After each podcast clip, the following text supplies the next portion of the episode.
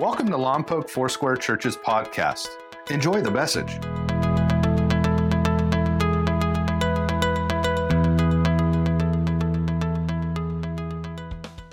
When I, was in junior high, uh, WWW, now WWE, was really big. And, and uh, Pastor Bernie, I feel like we should be kind of like tapping each other out. Like, all right, it's my turn to beat up the devil. Let's go. All right. Good, good morning. Pastor Bernie has had us in this series, Beyond Expectation. And I want to talk to you for a few minutes. That's a lie. I want to talk to you for a long time, but uh, I'm only going to take a few minutes.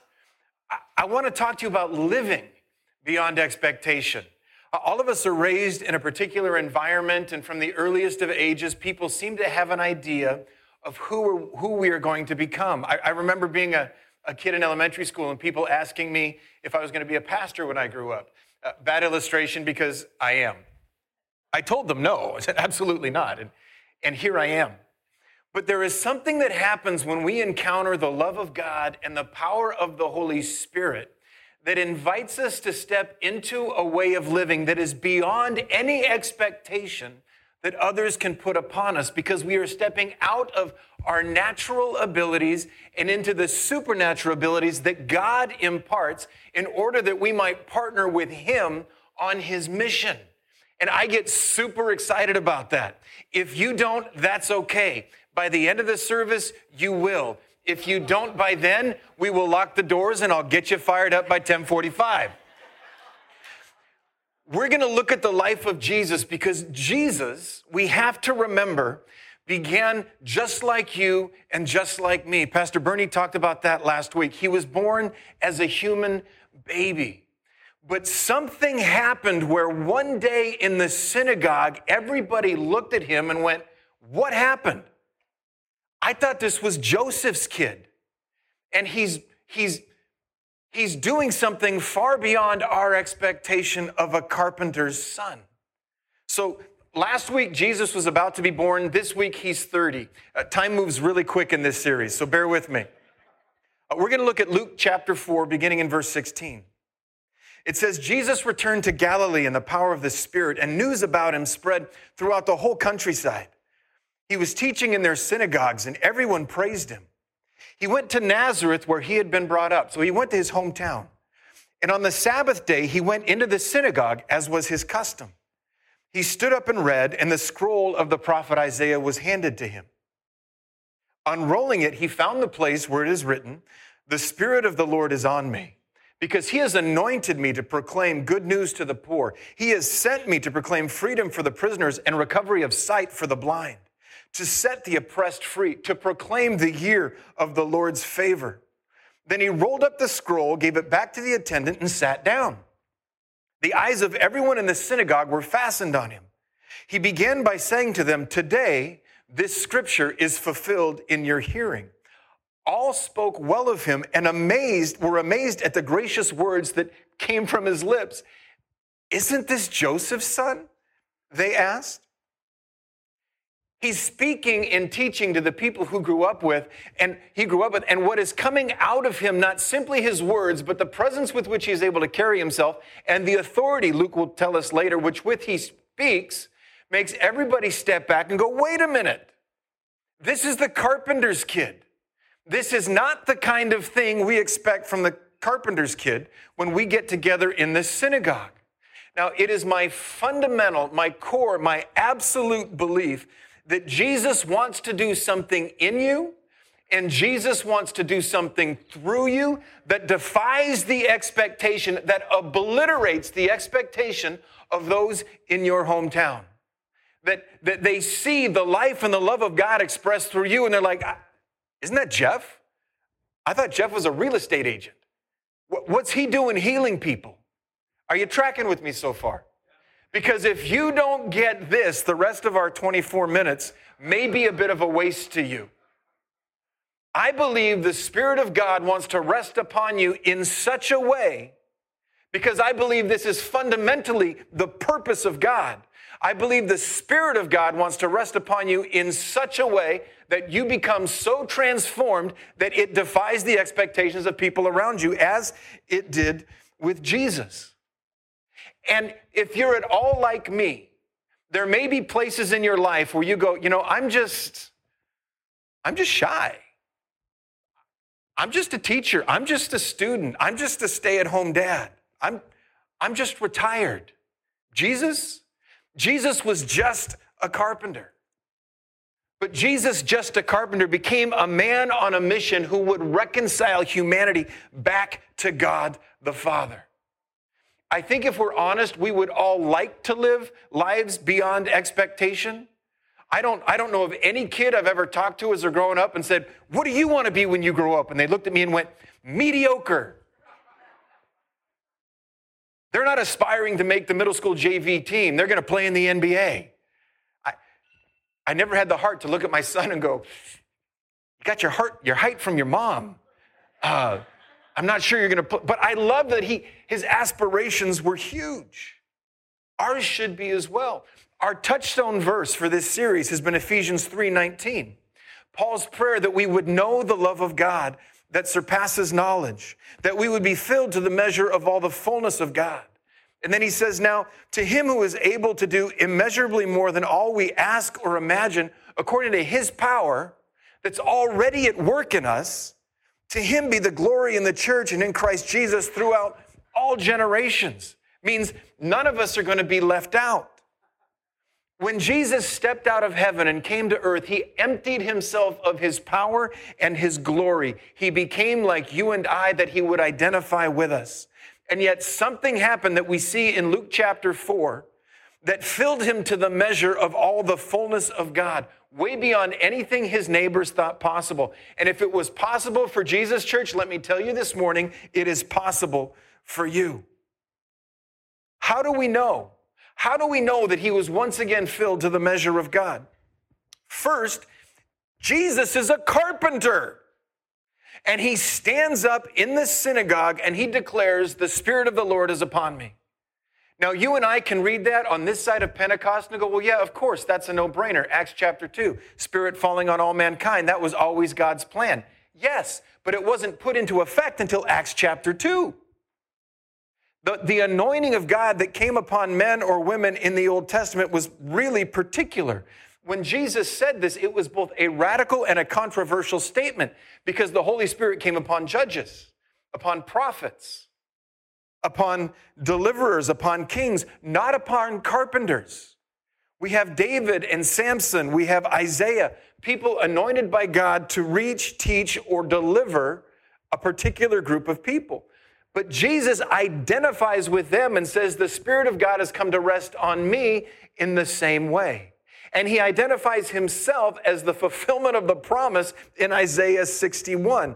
And then he sits down. What's the big deal? He didn't sit on the floor. He sat down in something called the seat of Moses.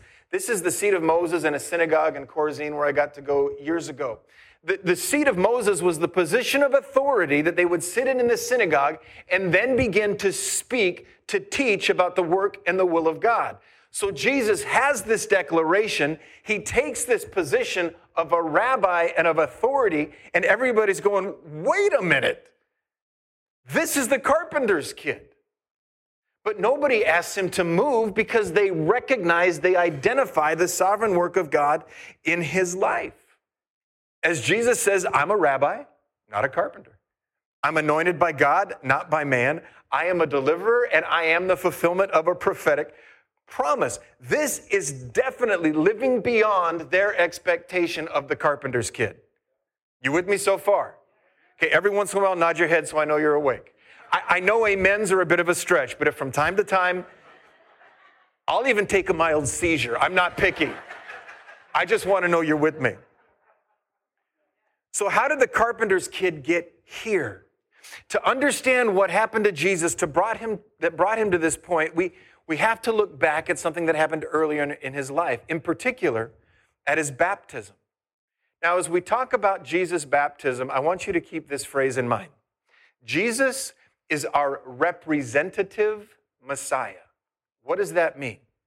It means that we identify with him and he with us. So when God speaks to Jesus as he comes up out of the water, the things that God says to Jesus, he says to you and to me as well.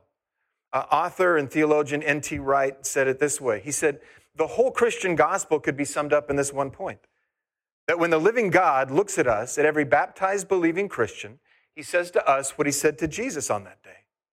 He sees us not as we are in ourselves, but as we are in Christ Jesus. So when you see what Jesus encounters, what he experiences, and what he hears, put yourself in the story because what God says to Jesus, God wants to say to you as well. So Jesus goes down into the waters of baptism. Why was he being baptized? This is very important. John was teaching a baptism of repentance. Jesus needed to bat- repent for nothing. Jesus, this was a baptism of identification. He was making a prophetic statement as he went into the waters of baptism that he was surrendering his life to the will of God the Father. He knew what lay before him. The waters of baptism represent a grave. He knew he was going to the cross and he was surrendered to it. He knew he would come up from the dead again and he was surrendered to that as well. We need to understand that God, that Jesus, in this moment was saying, I am surrendered to God the Father the same way you and I are invited to surrender our lives to Christ. And as a result of that surrender, if, if you're not willing to surrender to Christ, none of what I am about to say applies to you. I didn't think it was that funny. That wasn't a joke. I just want you to understand so I don't mess with your theology that I'm, I'm speaking to people who have surrendered their lives to Christ, who have been born again. Five things that happen, four of them in Matthew 3 alone. Let me, let me read the passage. Matthew 3:16. As soon as Jesus was baptized, he went up out of the water. At that moment, heaven was opened, and he saw the Spirit of God descending like a dove and alighting on him. And a voice from heaven said, This is my Son, whom I love. With him I am well pleased. There's a lot going on in that verse and a half. Here's the first thing that Jesus experiences that leads to this release into a life beyond expectation. Jesus experiences revelation. Where do I see that? At that moment, heaven was open. We need to understand that for, for the people who followed Jesus, for, for the Jews, they, they saw heaven and earth as God's sphere and ours, twin halves of God's good creation. And in Christ, like at Pentecost, heaven and earth come together. In Jesus, the life of heaven arrived on earth. But hear me, heaven opening meant that God's kingdom was being revealed to Jesus as it would shortly be revealed through Jesus. The, the, heaven and earth for the Jewish people were, were, they were just separated by a veil. And it's as if God removed the veil so, so Jesus could see what God was about. He could hear what God was saying. He could understand and identify both the will and the work of God.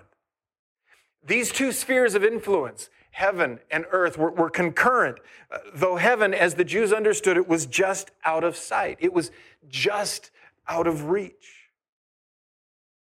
John 6 38. See, Jesus, when he sees what the Father is about, he's, he's able to identify and align with it. Jesus says, I have come down from heaven not to do my will, but to do the will of him who sent me.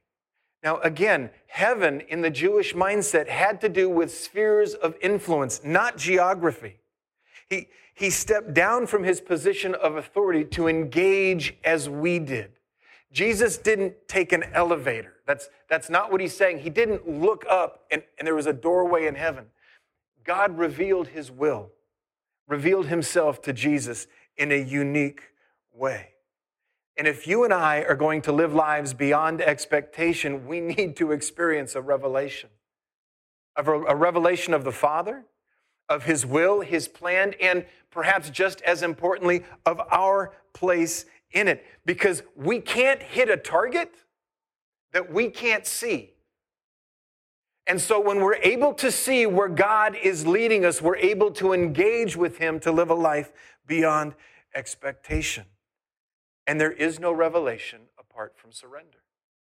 If you feel stuck, I don't know what God wants for me, I would do two things. I would ask for a fresh revelation because God gives wisdom freely to those who ask. Pastor Bernie said that last week. And secondly, I would begin to examine my life to see whether or not there are areas that I have not fully surrendered to Him. And I, I would submit to you that there is no greater source of revelation than the Word of God under the direction of the Holy Spirit. I want to encourage you to spend some time there. We got to keep going. Jesus experiences revelation, Jesus experiences impartation. It says he saw the Spirit of God descending like a dove and alighting on him. This is critical. We cannot live out revelation. We can't live beyond expectation in our own strength because God's will is accomplished, hear me, through God's power. Revelation without impartation leads to failure and frustration. When you don't have the power of God to do the work of God, you're going to get really discouraged really, really quickly. I wound up years ago in a surgical center because I had a revelation of a weightlifting goal, but did not have the strength, had not received the impartation to see it through. I just got excited and I got fired up. the next thing you know, there's a pop and a rip. Two really bad things when you're lifting heavy weights. Rotator cuff, gone. Labrum, gone. Next thing I know, I went from fired up to I can't lift my hand over my head. We have to align not only with the purpose of God, but with the power of God in order to live the lives for which He has called us. Jesus told His disciples, You'll receive power, it's an impartation, and then you will be my, disciples, my, my witnesses. They did, and then they were. Guys, to live the kind of exciting, fun, and fulfilling life that Jesus has invited us to, we have to have a, we have, to have a dynamic hunger for and a dependence on the person and the power of the Spirit of God because there is no other way. Jesus was a man who lived under the direction of the empowering presence of the Holy Spirit. Paul writes this in Ephesians 5 Be careful how you live don't live like fools, but like those who are wise. Then he explains what wise people do. Make the most of every opportunity in these evil days. Don't act thoughtlessly, but understand what the Lord wants you to do. That's revelation. Don't be drunk with wine because that'll ruin your life. Instead, be filled with the Holy Spirit. That's impartation.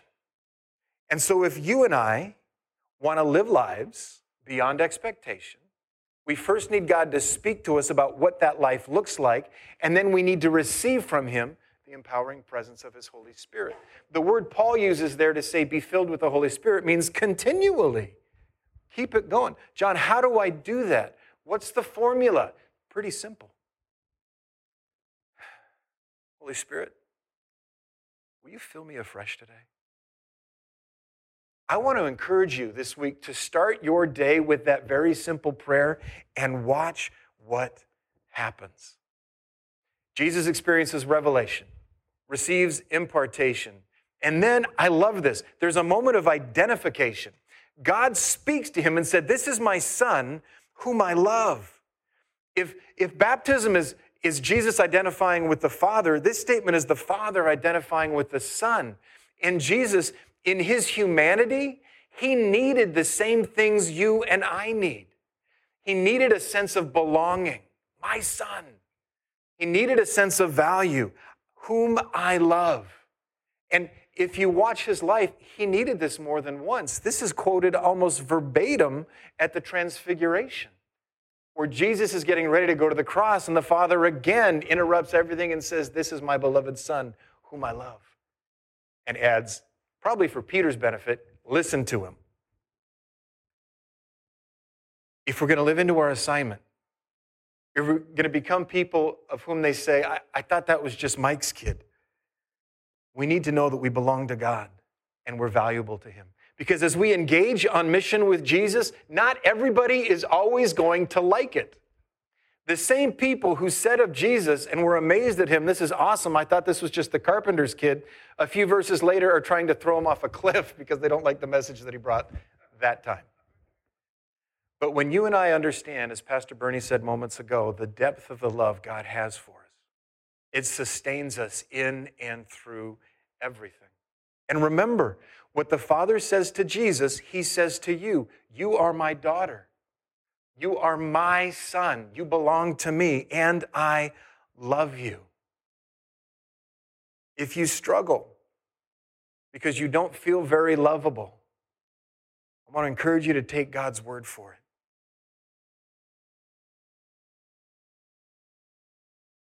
I'm going to jump down to the, the next one affirmation. Revelation, impartation, point of identification, affirmation. With him I am well pleased. Remember, what he says to Jesus, he says to you. Here's what that means to me He makes me happy. Hey, everybody, this is my son. He belongs to me. I love him deeply, and he makes me very happy. Do you know that you make God happy? Not because of something you do, though I'm sure he finds it delightful, but simply because of who you are. Ephesians 3:18 says you're actually you're a poem. That's the word he uses to describe you for workmanship. You're a poem God is writing. Zephaniah 3:17 says, "The Lord your God is in your midst, a mighty one who will save." Awesome. And then this, he will rejoice over you with gladness. He will quiet you with his love and he will exult over you with singing. He delights in you. You make him happy. And it was so important for me to realize that when the Father said this to Jesus, Jesus hadn't done anything yet, hadn't walked on water, hadn't raised the dead, hadn't healed the sick, hadn't fed a multitude, hadn't even taught a really good message yet. The only thing Jesus had done at that point that made the Father say, Gosh, you make me happy, is surrendered to Him. He says it as He comes up out of the water. God's love for us and His joy in us are not transactional. It has nothing to do with how effectively you serve Him, how hard you work. Pastor Bernie said again a moment ago, way to tee it up. Uh, God couldn't possibly love you any more tomorrow than he does right now. And we experience the freedom that allows us to live lives beyond expectation when we stop trying to earn God's love and affirmation. Somebody needs to hear this this morning. He doesn't just love you. Sometimes that sounds like kind of a mercy thing. You make him really happy. He delights in you as you are right now. So Jesus has these four experiences in Matthew 3 revelation, he understands God's will. Impartation, he receives God's power. A moment of identification, he's God's child. Then affirmation, he receives God, God's pleasure. These four things, so critical to living into our call and living beyond people's expectation. And I love them. I'm like, these are awesome. Yes, let's do that. I keep reading the story and I encounter a fifth experience that I like a lot less opposition. Didn't get a ton of amens on that one. I'm not super shocked. You and I live in such a subjective culture that when we experience challenge or discomfort or frustration, we begin to question the revelation. We question whether or not we received an impartation. Um, but what if, what if, submit this to you, what if opposition isn't a setback or a sign of God's displeasure, but rather an opportunity for what, what God is doing in us to be further refined and strengthened? What if opposition is, in fact, more of a launching pad than a jail sentence? I believe it is, and I'm going to show you why. Now, I'm not saying all opposition is, but there is something that God does in the challenging moments of our lives that draws something out of us that might not come to fruition any other way. Luke 4 1, right after the baptism, Jesus, full of the Spirit, that's impartation, left the Jordan and was led by the Spirit, that's revelation into the wilderness where for 40 days he was tempted by the devil. That's opposition. How does that line up with your theology? Is there room in your understanding of God for the Spirit of God to lead you into challenging places? Because for some of us, there isn't. Well, God would never. Well, apparently, God would. Do you understand that the Holy Spirit can lead you to places where His work in you, where your faith and where your obedience are challenged by hell itself? That you didn't get there by accident, but under the Spirit's direction? That not every challenge you face is the result of your sin or your failure or your incompetence? I've had plenty of those, thank you very much. Jesus, however, did not. God, in his infinite wisdom, leads Jesus from a moment of incredible impartation and affirmation into the wilderness, never a fun place, to be confronted by the devil. What is he thinking? He's thinking something is about to come alive in Christ. The devil begins to challenge the very work of God that Jesus had just experienced. He, he throws three different temptations at him. If you're familiar with the story, we won't read it this morning for time's sake. But the temptations have to do with both the revelation and a sense of Christ's identity. If you are the Son of God, he says, do this. If you are the Son of God, do that. Turn those stones into bread. Go up on the top of the temple and throw yourself off if you're really the Son of God. What had God just said? This is my Son. The work of God in you is going to be challenged. The third temptation is to be exalted without first going to the cross. Worship me, and I'll give you all the nations of the world. They'll, work, they'll worship you. This is a direct challenge to the revelation he had just experienced from the Father as he began to understand what was laying before him. We, we could spend a week on each of these temptations. We don't have the time, but there are a couple of things that I want you to see. These are important because the work of God in you will be challenged. Here's the first thing it was a revelation of God's will for his life that led Jesus to experience opposition. I know I've already said that. I am saying it again. It was a revelation of God's will for his life that led Jesus to experience opposition. Some of us have been walking in shame because we have wrongly believed that challenge is a sign of our failure. And I want to free you from that this morning in Jesus' name. Jesus was not incompetent. Jesus was not unloved. Jesus was not incapable. Jesus was not a bad parent. Jesus was not a bad employee. Jesus was not a bad student. And he still found himself in a moment of significant challenge. If there is a voice of shame that would say to you what you are experiencing, what your family is experiencing, is a direct result of your failure or incompetence, I'm going to teach you very, four very important words. Five. Shut up in Jesus' name. How does Jesus deal with the temptation? He speaks. Sucker, it is written. Sucker's my paraphrase. He, he didn't say that. I'm jumping ahead. I'll get there. Revelation of God's will led him to experience challenge. Secondly, the Holy Spirit was present in that wilderness season.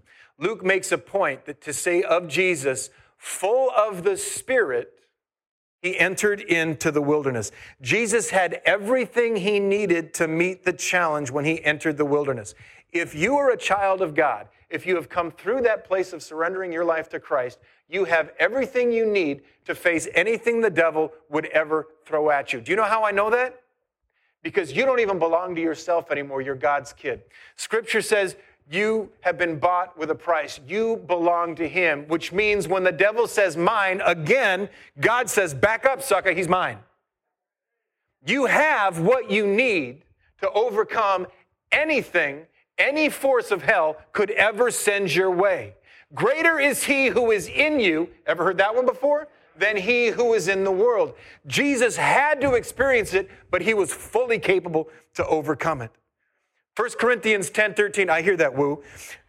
The temptations in your life, got to land this plane, are no different from what others experience. And God is faithful. He will not allow the temptation to be more than you can stand. When you are tempted, He will show you a way out so that you can endure. Number three, Jesus, and I love this, He responded to temptation with revelation. He said to the devil all three times, he said, if, if, if. He said, it is written. In other words, he said, this isn't about you and me. This is about you and God. And God says, and I'm going to align with what God says. So you go ahead and put your little fiat in park because I'm moving forward into the plans and the purposes of God. If you drive a Fiat, I'm sorry, it's the only one that came to mind. Great cars. Go Italy. Every time, read the story, every time Jesus said, It is written, the argument was over. The devil didn't go, No, no, no, wait a minute, wait a minute. He said, If you're the Son of God, turn these stones to bread. It is written, man does not live by bread alone, but by every word that proceeds from the mouth of God. Oh, argument over. Well, let me try another one. It is written. Well, let me try another one. It is written. Listen, very important. If we don't understand the Word of God, we can't understand the will of God.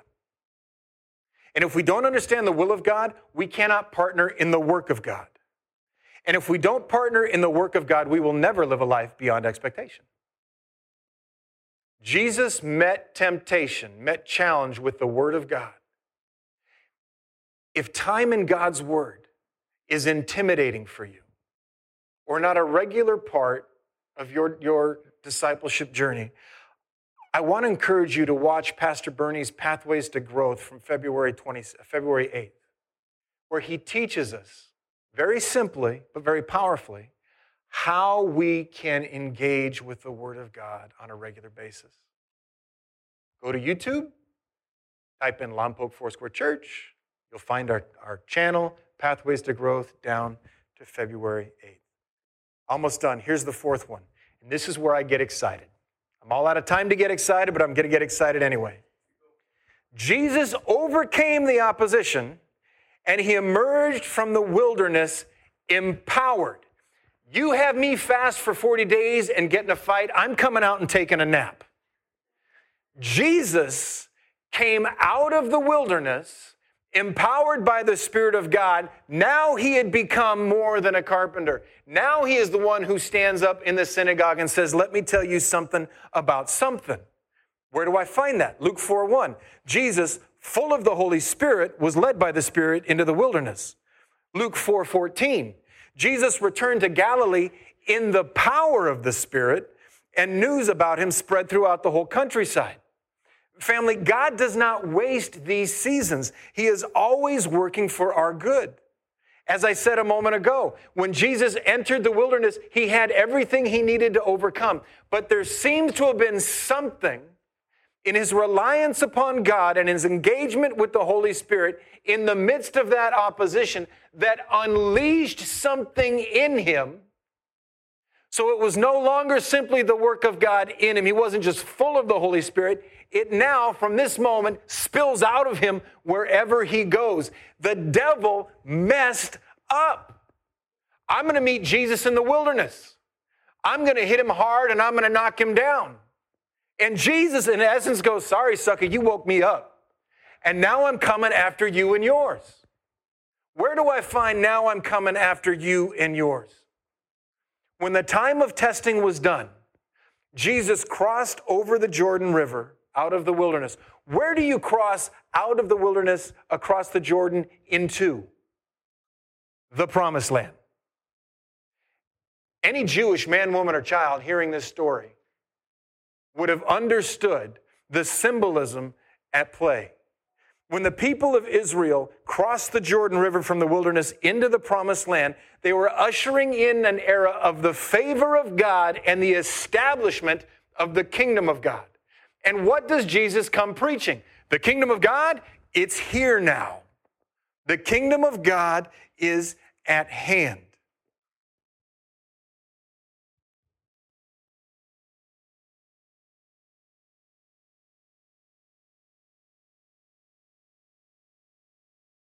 Time for some of you to step across the Jordan River. You have been in a season of challenge and opposition, and you're still standing, which is a testimony to the work of God in your life, His faithfulness to you and your faithfulness to Him. You have been fighting in the wilderness as the work of God in your life has been resisted, but it has not been overcome. Your identity has been challenged. Your revelation of God's will for you has been challenged. You've been tempted to give up or to compromise your call, but you have not. God has not been absent. The fact that you are still present, present, still fighting, is a testimony to his presence. That wilderness season, hear me say to you, that wilderness season has been a proving ground, and now it is time to cross back over in the power of the Holy Spirit and begin to experience the favor of God, to begin to do things that earlier were not possible for you to do. But now God says, My daughter, my son, it's time. It's time to extend my influence in the world around you. It's time to build an unshakable kingdom. It's time for people to be amazed at the work of God in you as you live a life beyond expectation. Pastor Bernie and I were talking earlier this week about the question Jesus asked a man named blind Bartimaeus on the road to Jericho. He said, What do you need? What do you want me to do for you? If your name is blind Bartimaeus, your need is pretty obvious. And yet, Jesus wanted him to own that moment and vocalize that need. Bartimaeus said, I want to see. And so Jesus healed him. This morning, the Lord is asking, you the same question What do you need? What can I do for you? You want to walk this out with me? The same way that we see Jesus walking it out. What do you need to believe you can do that? Do you need to experience my love again? Do you need to hear my voice of affirmation saying that I am really pleased with you? Do you need a fresh impartation of the presence and power of the Holy Spirit. You need a fresh revelation, a clear understanding of what God is about in you and wants to be about through you.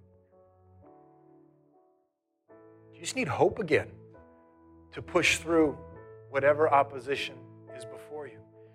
Jesus is asking, What can I do for you? Bow your heads with me for just a moment.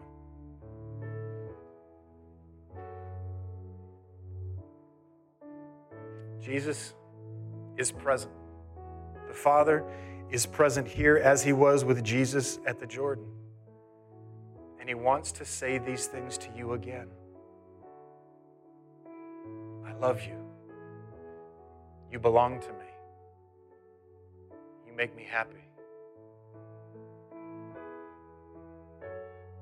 Tell him what you need.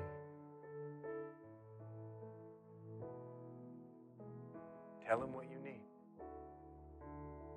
is here.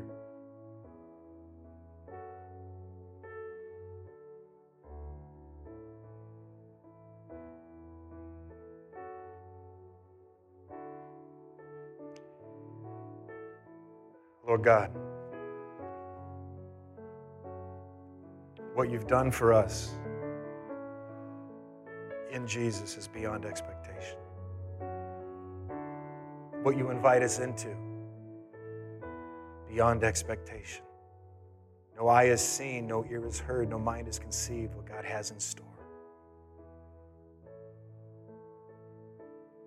Lord, would you love your people well? Would you lead your people well?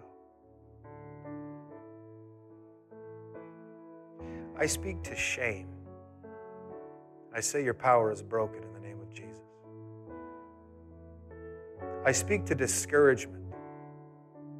And I say, Your power is broken in the name of Jesus. I speak to self loathing. You who would tell us we will never be lovable and never good enough.